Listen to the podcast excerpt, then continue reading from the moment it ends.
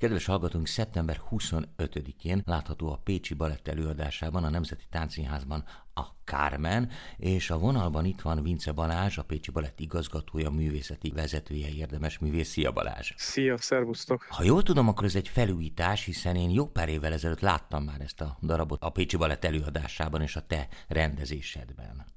Igen, igen, talán még felújításnak sem hívnám, mert hogy hát most már majd lassan tíz éve játszuk folyamatosan, nem sikerült még levenni repertoárról. Talán mondhatom, hogy a három legsikeresebb darabjaink között van ez a darab is a Kármen. És a szereposztás mennyire tudott változatlan maradni? Hát ugye azt tudni kell, mielőtt még azt fogom mondani, hogy már három generáción végigment ez a dolog, azért tudni kell a mi műfajunkban, hogy ez a fiatalok szakmája és egy nagyon rövid szakma sajnos. Hát igen, sajnos, igen, igen.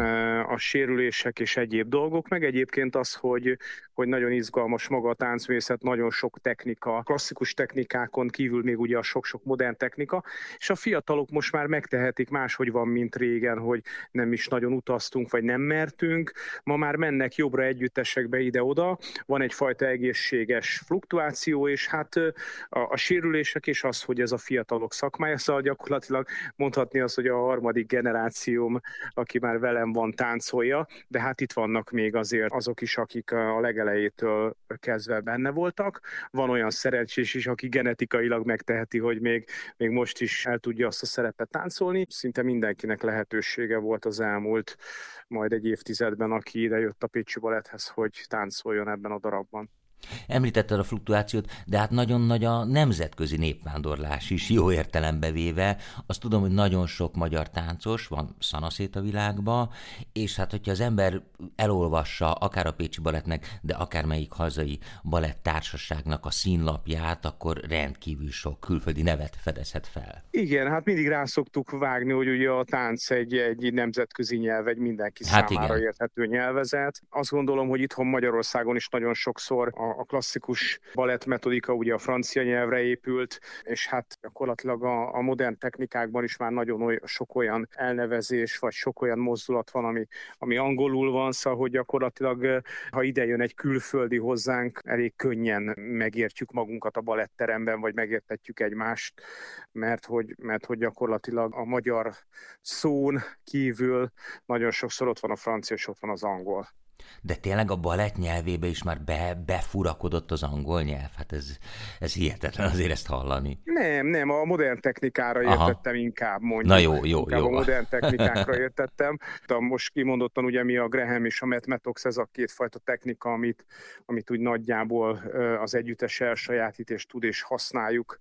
Uh-huh. Erről mondasz egy pár szót, mert a nagy közönség számára azért ez elég misztikusan hangzik. Hát mondhatnám azt, nagyon egyszerűen lefordít, vagy, vagy nagyon leegyszerűsítve, hogy különböző fogyókúrás gimnasztikai technikákat találtak ki az elmúlt tíz évben mindenféle celebek, és ők, és ő egy kicsit ezt a mozdulatot így csinálja, úgy csinálja, előbb nyújt, előbb kezdi el ezt az izomzatot megmozgatni. Hát leegyszerűsítve nagyjából így tudnám ezt is elmondani, hogy, hogy nagyon hasonlóak ezek a mozdulatsorok, ezek a modern technikák, de mégis kicsit másképp vannak vannak fölépítve, uh-huh. más, hogy vannak priorizálva. De a végeredmény gyakorlatilag ugye úgy, ahogy viccelődtem, a végeredmény a fogyás, itt a végeredmény az gyakorlatilag, hogy egy táncvész a mozdulatait egybe, egybe folyjanak, és gyakorlatilag mint egy, mint egy folytonos mozgásban lévő test, vagy egy szél, vagy egy hullám, hogy folyamatos legyen a mozgás, gyakorlatilag erre, erre törekszenek legalábbis szerintem ezek a technikák. Világos, tehát egy átlagnéző azt nem nagyon tudja megmondani, hogy ó, hát ez a társulat ez éppen ezt a technikát, vagy azt a technikát használja. Persze, abszolút, sőt, hát alapvetően nem is kell, de hát azt, azt egyébként nagyon érdekes, viszont hogy, hogy laikusok azt látják, hogy, hogyha egy táncművésznek van klasszikus balett előképzettsége. Aha. Szóval azt azért nagyon lehet látni egy modern táncoson, hogy, hogy a klasszikus balett világából jött, és gyakorlatilag sajátította el a modern technikát, vagy gyakorlatilag klasszikus balettel nem foglalkozott, hanem mondjuk egy kicsit később, nem 8-9 éves korban, egy kicsit később kezdett el tánccal foglalkozni. Ezt egyébként azért nagyon sokszor én számomra is nagyon fura, de észre szokták venni. Uh-huh. De az nem úgy van, hogy a táncművészeti egyetemen mindenki tanul balettozni, a, még a néptáncosok is? De abszolút, hát sőt, a, a, azt hiszem talán én 91-ben mi, mi, én voltam az első néptánc színházi tagozat, amikor Aha. már a néptánc tagozaton nagyon erős lett. Minden nap volt balettréning, és bejött a modern tréning, akkor ugye mi is Graham technikát tanultunk, Lőrinc Katitól, vagy Matt Metox technikát tanultunk Földi Bélától, Szóval, hogy a balett szakon is minden szakon van igazából fontos, hogy, hogy mindenki tudjon mindent. A balett szakon nagyon fontos szerintem a néptánc, mert rettentő jó ritmusérzéket tud adni a balettművésznek. Szóval, hogy, hogy nagyon sok dolog van, ami hát segít mindenben. Uh-huh. Az egyik a másiknak, a másik az egyiknek. Na jó, beszéljünk egy kicsit az előadásról. Ugye a Carmen az, azt gondolom, hogy minden idők egyik leges-leges legnépszerűbb műve. Ha a sztori még nem is mindenkinek világos, vagy nem is mindenki emlékszik rá, de a Toreador dal az szerintem felbukkan tévéreklámoktól, rajzfilmeken át, egyszerűen mindenütt ott van, körülvesz minket.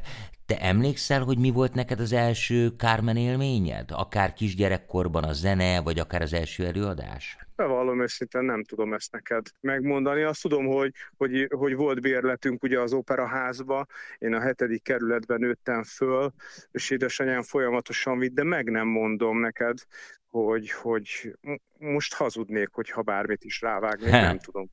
Pedig gondoltam, hogy biztos a tükör előtt vezényelted, vagy táncoltad a Kárment, de ha már szóba hoztad édesanyádat, ő is táncolt, ugye? Táncos volt. Táncos akart lenni, és önmagát bennem akarta megvalósítani. Aha. Ő táncolt, balettozott és néptáncolt, de aztán anyagi okok miatt abban az időben ő nem engedhették meg maguknak. A nagyszüleim nem tudták finanszírozni, és akkor gyakorlatilag lemondott erről mm. az álmáról, és aztán jöttem én gondolta, hogy akkor majd én megvalósítom. Hát, de sikerült is, meg is valósítottad. És ezért, nem, és ezért nem hangzott túl boldogtalan embernek, ezt azért el kell, Nem, nem, nem. A, a, amikor én a balettintézetbe felvételiztem, mindent elkövettem, hogy ne vegyenek föl.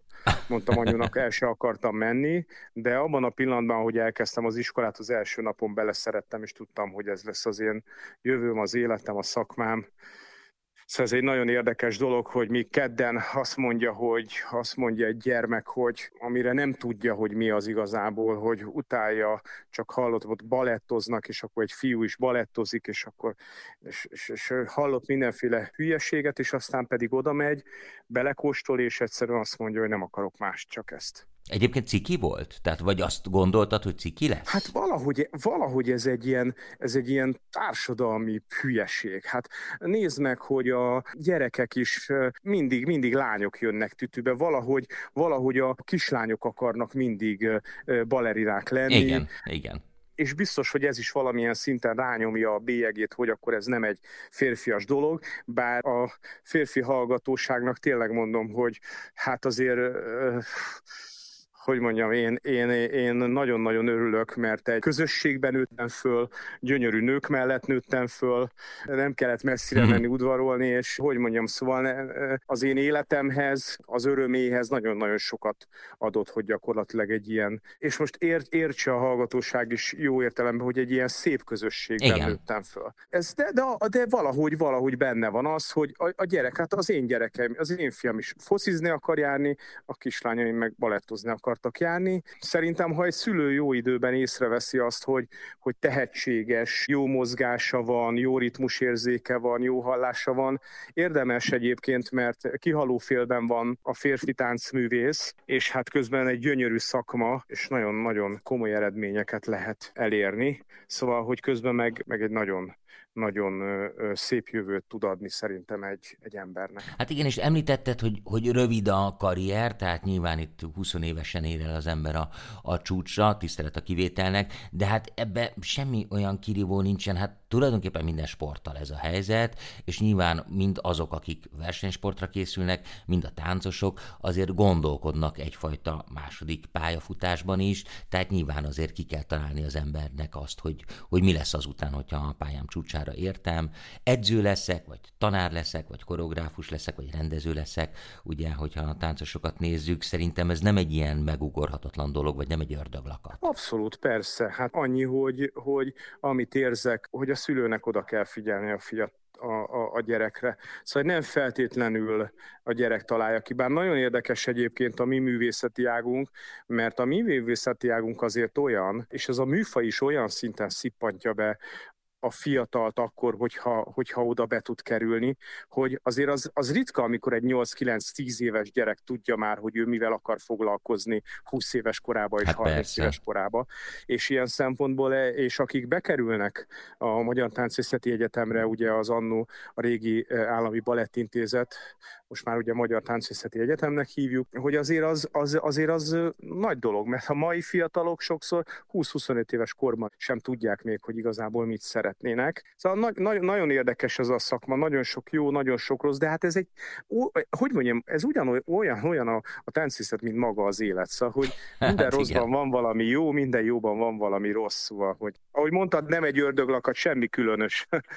Persze. Csak, csak az élet. Hát csak az élet, de azért annak egy nagyon szép és egy nagyon különleges szegmense, mert azért színpadra állni az egy különleges élmény. Mind a nézőnek, hogyha néztiteket, de hát pláne azoknak, akik ott vannak a színpadon, szóval ilyen szempontból azért leválasztanám a nagybetűs élet többi részéről. De kanyarodjunk még egy kicsit vissza a darabra. Én úgy emlékszem, hogy hát nyilván a zenéről nem kell beszélni, de ez egy nagyon-nagyon látványos előadás. Bizonyos szempontból klasszikus is, tehát itt nem kell valami nagyon őrült kortárs dolgot elképzelni, mind díszletében, mind kellékeiben, mind mozgásában.